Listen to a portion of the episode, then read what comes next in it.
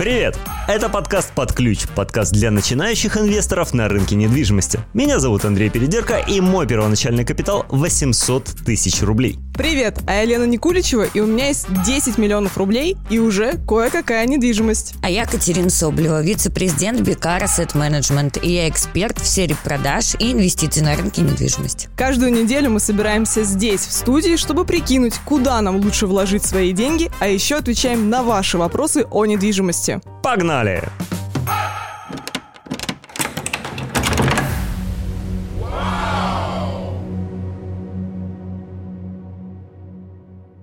Есть вечный спор, знаете, почти как вот Гамлет, быть или не быть, вот в чем вопрос. Куда вложить деньги? В недвижимость или в акции? Слушай, Йорик, бедный мой, мы это уже рассматривали, если помнишь, а, в прошлом выпуске, да, и выяснили уже с помощью нашего эксперта, что и то, и другое имеет право на существование, да, и более того, и то, и другое подходит разным типам личности, и поэтому как бы нужно хорошо, взвешенно, грамотно подходить к решению и понимать, что для тебя действительно более актуально, да, недвижимость или акции.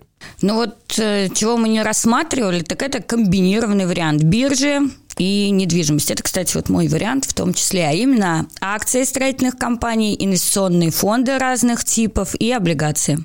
Прекрасно. Вот сегодня углубимся во все вот это вот. И разобраться в столь сложных, запутанных и местами очень опасных тропах биржевых вложений, перевести все заковыристые термины с финансового на человеческий, нам поможет Александр Зимарин, частный инвестор с горячим сердцем и холодным, как северный ветер умом. Саша, приветствую. Привет, привет. Саш, давай начнем со снов. Какие есть варианты инвестировать в недвижимость на бирже? Э, давайте поймем вот какой момент. Э, то, что мы говорим, есть возможность инвестировать на бирже, э, это там акции, облигации и какие-то пифы. Но больше вариантов инвестировать вне биржи.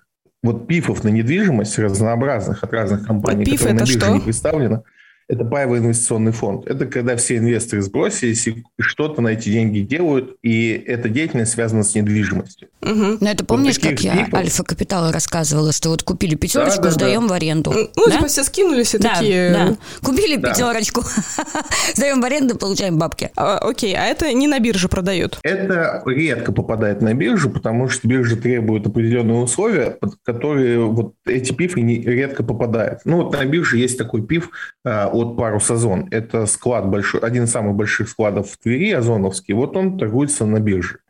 Но, как правило, они до биржи не доползают, потому что ну, они не так интересны большому количеству инвесторов, которые не связаны с этой темой. Но вот закрытых пифов, именно не торгующихся на бирже, их очень много. И очень много частных фондов, которые нигде не рекламируются, и вы никак про них не узнаете, только от владельцев, создателей или участников. И как вот к таких... этому примазаться? Вложиться? Ну, как правило, как правило, такие э, запифы, они не особо кого-то там ждут и особо ищут инвесторов, да, потому что... Проходите ну, мимо. К примеру, я простой вам пример приведу. Представьте, мы четвером решили купить большой объект недвижимости и не хотим заморачиваться вот с этими там, условно говоря, договорными отношениями между четырьмя физическими лицами. И самый простой путь для нас – это создать там запив, и распределить по 25% акций между нами. И все. И на этом как бы наши все права, они узаконены, мы являемся владельцами и так далее. То есть это такая форма, упрощенная форма инвестиций. Особенно, когда таких людей, допустим, не четверо, а 200, вот тут э, особо начинаются сложности. И запив позволяет это упрощать. Поэтому таких запифов много. Ну вот единственное, закрыто. если запив очень-очень хочет, чтобы вы туда тысячу рублей инвестировали, походу это пирамида, аккуратнее, ребят. Окей, давайте начнем тогда с того, что можно сделать на бирже с акций и облигаций, а потом перейдем к фондам, чтобы будем есть слона по кусочкам. А, тем более для тех, кто ни, ничего никогда не инвестировал, не покупал, надо разобраться. Итак, акции. Какие, а, я так понимаю, что строительные компании, да, в основном, если есть, то они.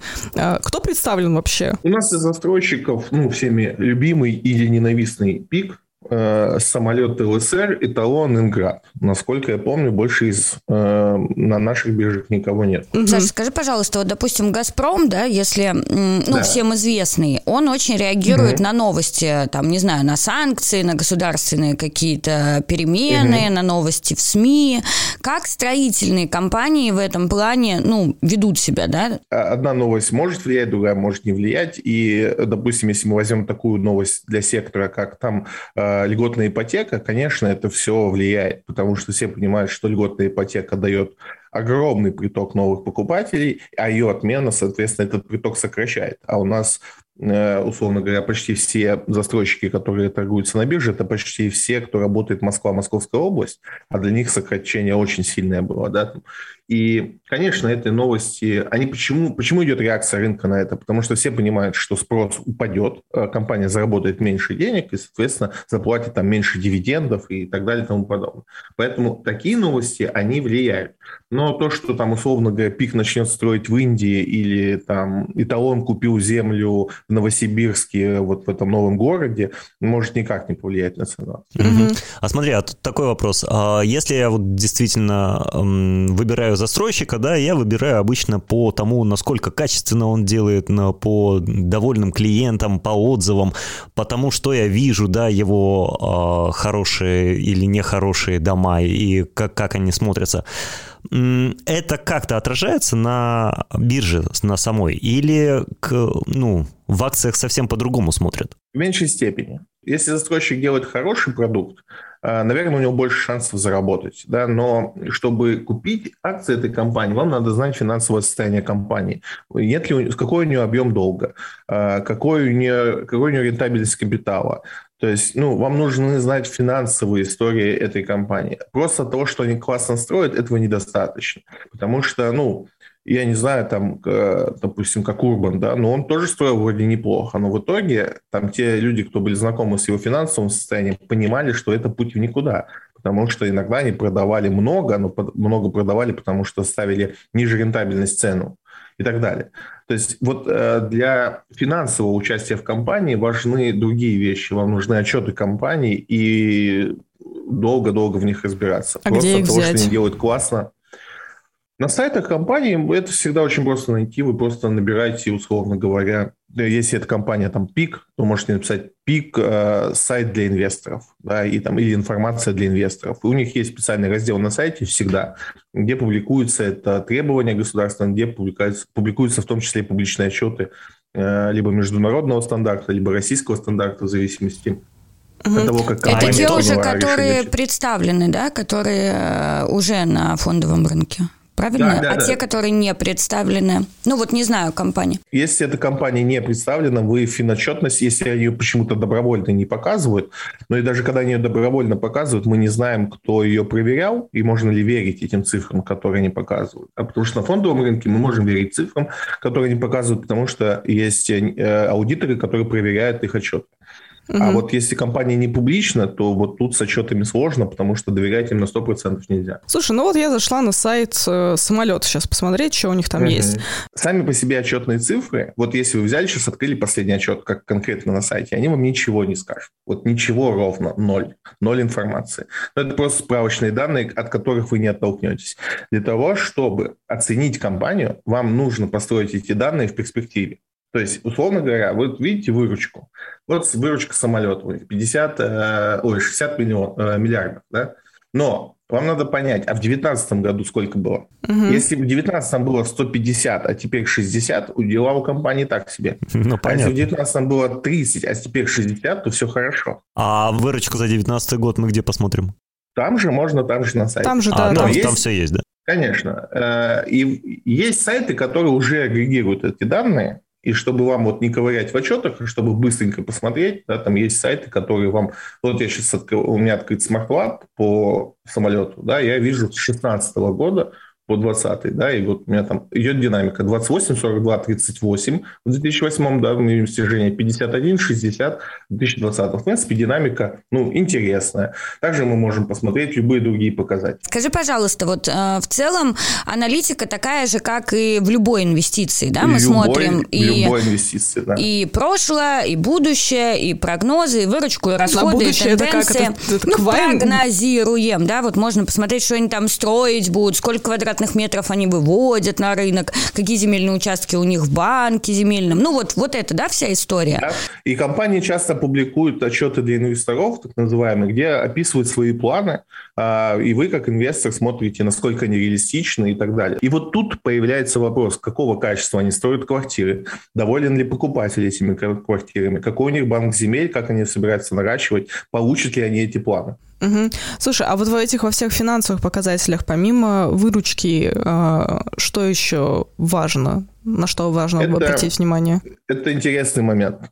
А, это момент творчества. Каждый инвестор по-разному считает, что какие цифры важны. Ну вот ты как считаешь? А, Я думаю, Саша по выручке.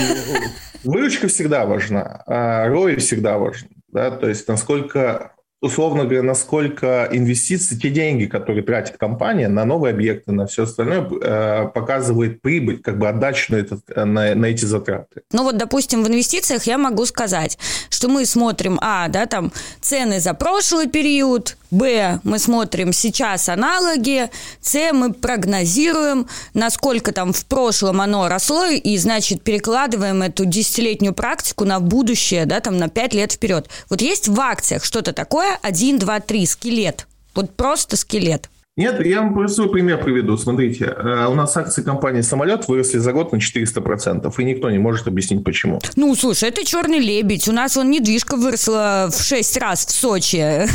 Извини. тогда... Я просто хочу сказать, что мы не рекламируем конкретно самолеты никакого застройщика, и вообще ничего из сегодня сказанного не является э, инвестиционной стратегией. Да, и не является э, инвестиционной рекомендацией. А то потом они любят бежать, покупать, потом что что-то происходит, потому что вот в акциях, да, подтверди, пожалуйста, Саша может все-таки купить и просесть. Поэтому не ведемся сейчас на название. Вы точно? Точно просядет. Не покупаем. Смотри, ну я правильно понимаю, что как, как бы моя идея не вложиться в компанию, да, которая строит хорошие дома, а предсказать, что в эту же компанию э, вложат большую часть э, инвесторов, тогда эти акции пойдут вверх. Да, абсолютно верно. Абсолютно верно. В российских компаниях у нас еще есть преимущество. Мы, в принципе, можем предсказать рост компании, рост цены акций по тем дивидендам, которые она заплатит. Это один из тоже показателей. В России очень любят дивиденды, и часто цена акции к ним стремится. А ну, то есть, строительные говоря, компании, как числе, правило, платят дивиденды? Смотрите, дивиденды – это не как правило. То есть у компании есть политика, политика дивидендных выплат. И тут нет такого, что, как правило, эти платят, как правило, эти не платят. Это часто зависит от структуры.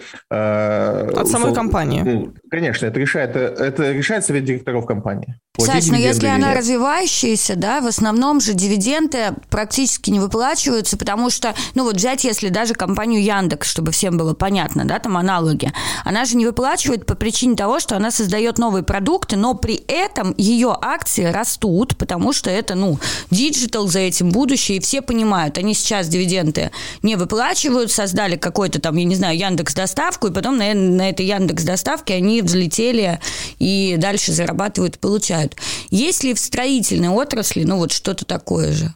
Смотрите, э, дивиденды – это не совсем э, только про развивающиеся компании. Дивидендная, э, дивидендная политика в основном принимается структурой акционеров. То есть, если в структуре акционеров есть деньги условного фонда или группы компаний, которые хочет и инвестировал ради того, чтобы получать прибыль, то они будут настаивать на том, чтобы компания платила дивиденды, неважно в каком финансовом состоянии она находится, развивающейся она или устойчиво. То есть это зависит от планов акционеров компании. У нас какая история? Можно примерно сказать так. Если в структуре акционеров есть государство в каком-то виде, это может быть край, область, э, может быть э, государственные банки, то, как правило, они дивиденды платят. И есть у нас, допустим, такая ФК-система, которая в том числе, э, которой в том числе принадлежит компания «Эталон» застройщик, да, угу. вот она практически из всех своих э, инвестиционных проектов, то, куда она вкладывается, при выводе на бирже, потом берет дивиденды. Ну, хотя у нее там есть тот же, допустим, Озон, который, вы как правильно заметили, да, там деньги нужнее на развитие, и она с него не требует дивиденды. Но с эталона она требует, там, с МТС она требует дивиденды и так далее. И так как они акционеры, и у них больше всего акций, они могут сами решить, будет платить компания или нет. Угу. Катя, а ты сама на что обращаешь внимание, а, когда думаешь, кого из, из строительной отрасли вложиться? Я оцениваю компании по себе. Да, вот у нас есть экосистема в Бикаре, где есть много бизнесов. И я понимаю, что если много бизнесов различных, относящихся к недвижимости, то значит будет прибыль. Знаете, в одном углу прибыло, в другом убыло. Угу. Но в целом все хорошо. Поэтому я и компании ищу так, подобные, да, там нашей компании с экосистемой. Ну угу. вот как-то так, да. Слушайте, а если компания убыточная и там, например, не один год, а два или три, это однозначно нет? Ну, нет, надо знать планы этой компании. То есть а компания может быть убыточной бесконечно долго. Это не, не проблема, с которой э, как бы инвестор, но при этом инвестор не будет ее покупать. У нас на американском рынке очень много так называемых компаний роста, которые убыточные, и мы их все знаем. Ну, допустим, компания Uber, она только в этом году стала, получила хоть какую-то прибыль. Mm-hmm. Да, до этого момента она вот всю ее историю, это сколько там, 10-12 лет, я, к не помню, она была убыточной ну, прекрасно продавалась на бирже. И прекрасно очень многие люди покупали эту компанию. Таких компаний много.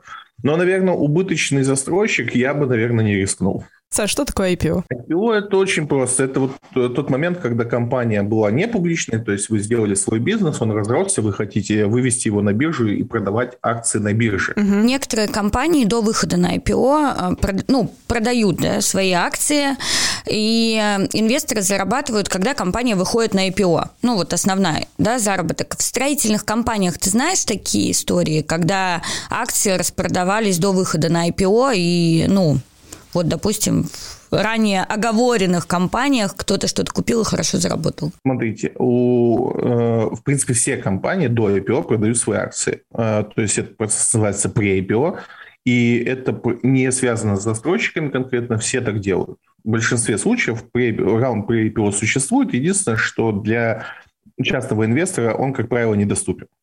То есть это либо крупные фонды, либо еще какие-то крупные ребята. То есть это большие, ну, очень большие деньги.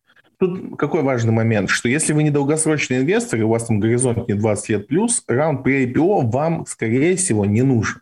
Потому что очень сложно его считать, то есть очень сложно посчитать ту прибыль, которую вы получите. Очень мало специалистов, которые это реально могут сделать, поэтому ну, я бы туда особо не смотрел. Слушайте, а вот сейчас ЦИАН а, собирается выходить э, на IPO, а, и это не застройщик, а это просто ну, платформа по объявлениям, да, там продажа, аренда. Э, смотрите, оценить IPO в реальности можно где-то за три дня до его начала. То есть тогда мы знаем более-менее все цифры. Вот представьте, что вы, у вас есть прекрасная компания, которая стоит миллион долларов и вам говорят, можно купить э, акции этой компании на IPO за 1 доллар. Угу. И это ничего вам не говорит о ситуации. Почему? Потому что если вы, если акции выпустят на IPO миллион, то тогда все классно. Вы купили э, один к одному по капиталу. А если акции выпустят 10 миллионов, а вы их за доллар купили, то вы получили ну, в 10 раз меньше угу. ну, размера компании за те же деньги. Вот сейчас, когда еще нету проспекта и полного обзора, мы не понимаем, что нам вообще продают за какие деньги. Пилот, по сути, э, не нужен частным инвесторам. Это нужно крупным ребятам, которые хотят забрать часть бизнеса. Ну, к примеру, вы вот по каким-то причинам хотите владеть 30% акций ЦИАНа. Вот для вас это мероприятие. Оно угу. не для частных инвесторов. Теперь давай посмотрим то, что не на бирже происходит, те самые фонды, о которых мы говорили в начале, а, когда вы все скидываетесь, условно, там нужно 100 миллионов, скинули 100 человек по миллиону, вот вы купили какую-то недвижимость. Какие бывают фонды? Каких только не бывает. Я скажу. Это, это же просто вот фантазия людей. Они бывают какие угодно. Не, ну и... вот ты уже назвал такую аббревиатуру ЗПИФ, это типа закрытый паевой инвестиционный фонд недвижимости. Они все называются ЗПИФ, да, так или иначе, они все называются ЗПИФ. А, есть еще некий РЕИТ. РЕИТ – это очень интересная конструкция. В России они невозможны. К сожалению. Во-первых, что надо про них знать, что исторически они приносят больше доходность, чем мой любимый S&P 500. То есть это очень высокодоходные штуки. Угу. Они отличаются фундаментально от акций от облигаций, это другой вид актива. И что они из себя представляют, чтобы понимали, почему они в России невозможно, хотя их пытаются делать. РИИТы освобождены от налогов. И вот эти фонды, условно управляя недвижимостью, зачастую эта форма выглядит следующим образом. Компания покупает недвижимость и сдает ее в аренду. На этом получает прибыль. А вы можете купить, соответственно, пай этой компании. Ну, в Америке это все называется акции, поэтому будем называть акции этой компании. Угу. Они освобождены от налогов, но в их требовании до 90%, ну, точнее не менее 90% прибыли раздавать дивидендами. Угу. Они не могут эту прибыль оставлять себе. То есть вот только 10% они могут оставлять себе на развитие и на поддержание управляющей компании. Ну, типа, и есть за счет на- этого а они много платят. А, на- а налоги платят Да. уже паевики. Да, да. Мгм.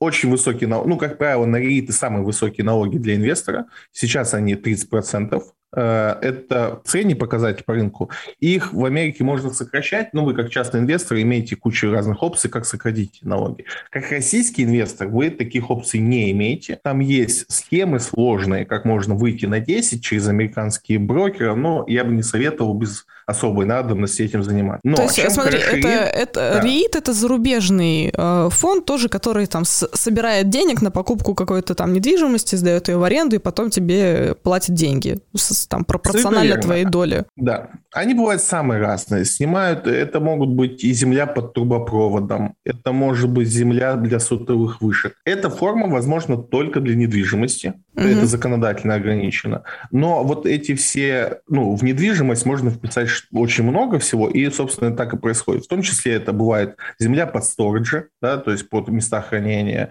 и так далее. Очень много. А российские Они инвесторы платят- могут в них вложиться? Никакой проблемы. Никакой проблемы. Нам-то другой специалист говорил в предыдущем подкасте, что нас там особо не ждут. когда э, есть же, опять же, есть риты, которые торгуются на бирже, есть риты, которые на бирже не торгуются. Если мы говорим про те, что не торгуются на бирже, я, честно говоря, не знаю, там ждут нас, не ждут, никогда не пытался. Но если они торгуются на бирже, вы не можете кого-то ждать или не ждать. Вы не можете выбрать покупателя своих акций. Поэтому они доступны на бирже, вы можете их купить. Неважно, откуда у вас деньги. Если брокер ваши деньги взял, э, то считается, что он их проверил, поэтому вы можете купить. Но это на любой- зарубежных любой- биржах. Ну, а почему? На российских? Ну, у нас на России торгуется куча ритов. Рит очень хороший инструмент, очень надежный, и он очень, ну, с хорошей дивидендной доходностью. Есть даже компании, допустим, всеми, опять же, любимый Realty.com, это тикер О, там в районе 60 50-70 долларов, я не слежу, не помню, стоит э, одна акция. Они платят ежемесячные дивиденды.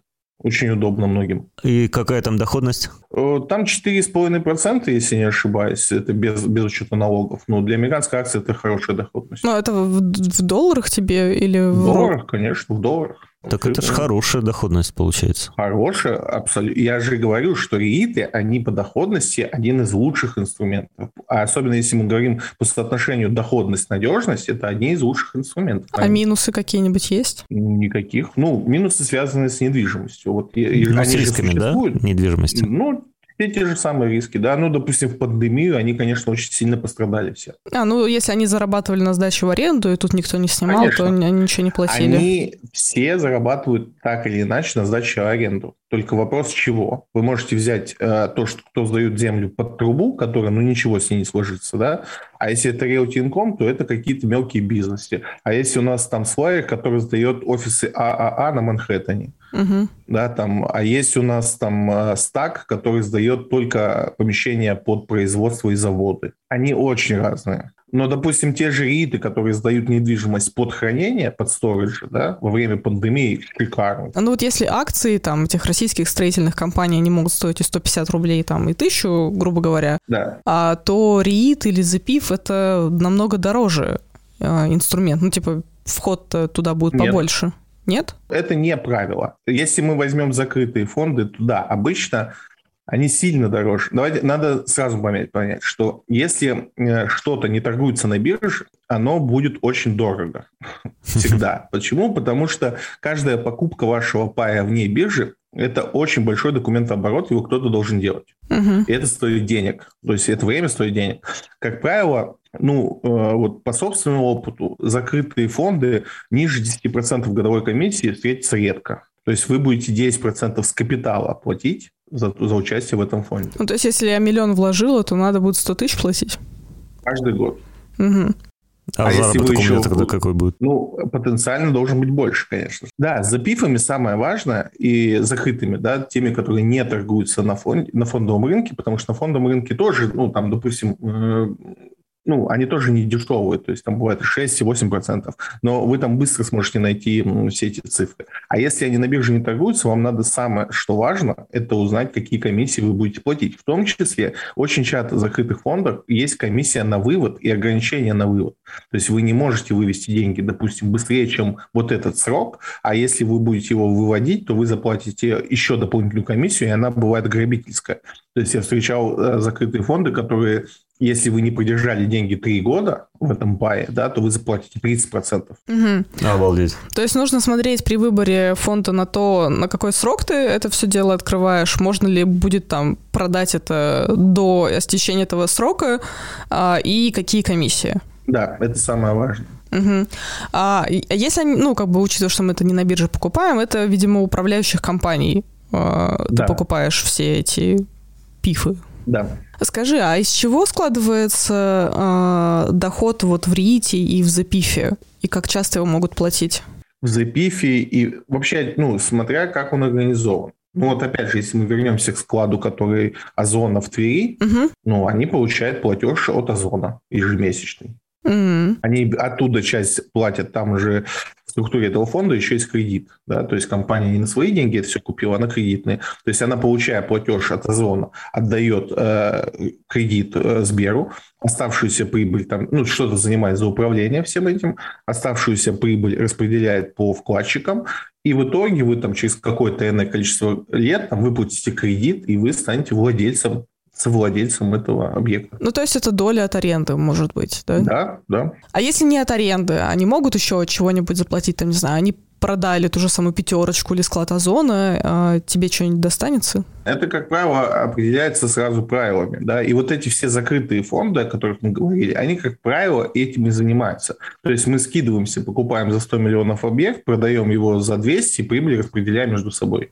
Вот угу. Это часто то, как работают закрытые фонды. То есть там все оговорено от и до, да, и ты, в общем-то, а, застрахован вот этим вот правилом, да? То есть тебя не то, чтобы там легко надурить. Нет, э, это достаточно регулируемая история, да, и у вас самая большая, ну, там есть, конечно, риски, что управляющая компания может там и под, подтасовать факты разные, да, там, но, как правило, у нас таких сильных скандалов в России не было, мы с такими вещами еще глобально не встречались, потому что, да, там это достаточно хорошо отрегулировано. Тот же э, запив парус, который, да, он дает вам практически гарантированную доходность 10%, ну, там чуть меньше, 9% годовых. Это неплохие, если вас эта доходность устраивает, это, в принципе, надежный актив. И он торгуется через, ну, в форме фонда. А да, надо покупать, там... вот это вот становиться становиться профессиональным брокером? Вот я, честно говоря, не знаю, не помню. Э, если он, он я видел, мне кажется, его в Тинькове, значит, не надо. Угу.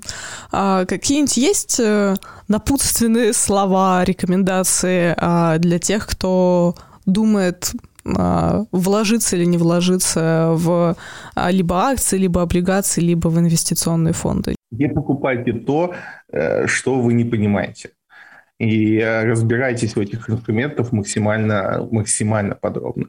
Если вы все же испытываете непреодолимое желание купить что-то и не, и не разбираетесь, покупайте э, ETF, то есть фонды на этот инструмент. Это сильно э, сократит ваши потери. А можно где-то поучиться, э, не знаю, может, у московской биржи есть какие-то курсы? Ну, где-то есть, да. Э, что, да. куда можно обратиться? Где учиться, да. Саша? А, слушайте, вот на начальном уровне, что прям, ну, с ума не сойти от обучения, у Тинькова есть, это не реклама, опять же, они сделали для новичков очень подробный курс, он бесплатный, и он доступен всем, неважно, пользуетесь вы Тиньковым или каким-то mm-hmm. другим инструментом. Очень хороший, очень хороший. Прям э, для людей, которые ничего не понимают, прям очень будет полезно. А так, в принципе, у каждого брокера есть свое обучение. Единственное, надо помнить, что в основном, вот кроме вот этого обучающего курса от Тинькова, опять же, не рекламирую у него, у него есть и плохие курсы, и вот это конкретно для новичков. Все остальные вас, конечно, заставляют торговать, потому что они на этом зарабатывают.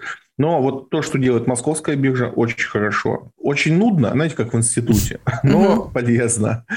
Кстати, у московской биржи есть свой подкаст, он называется «Деньги делают деньги».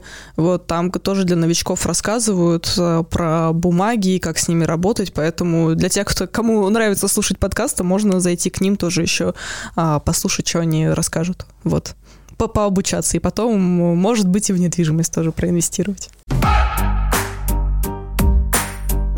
На этом у нас все. Напоминаем, что нам можно и нужно отправлять вопросы в комментариях к выпуску или на почту под ключ подкаст собака gmail.com. Она указана в описании.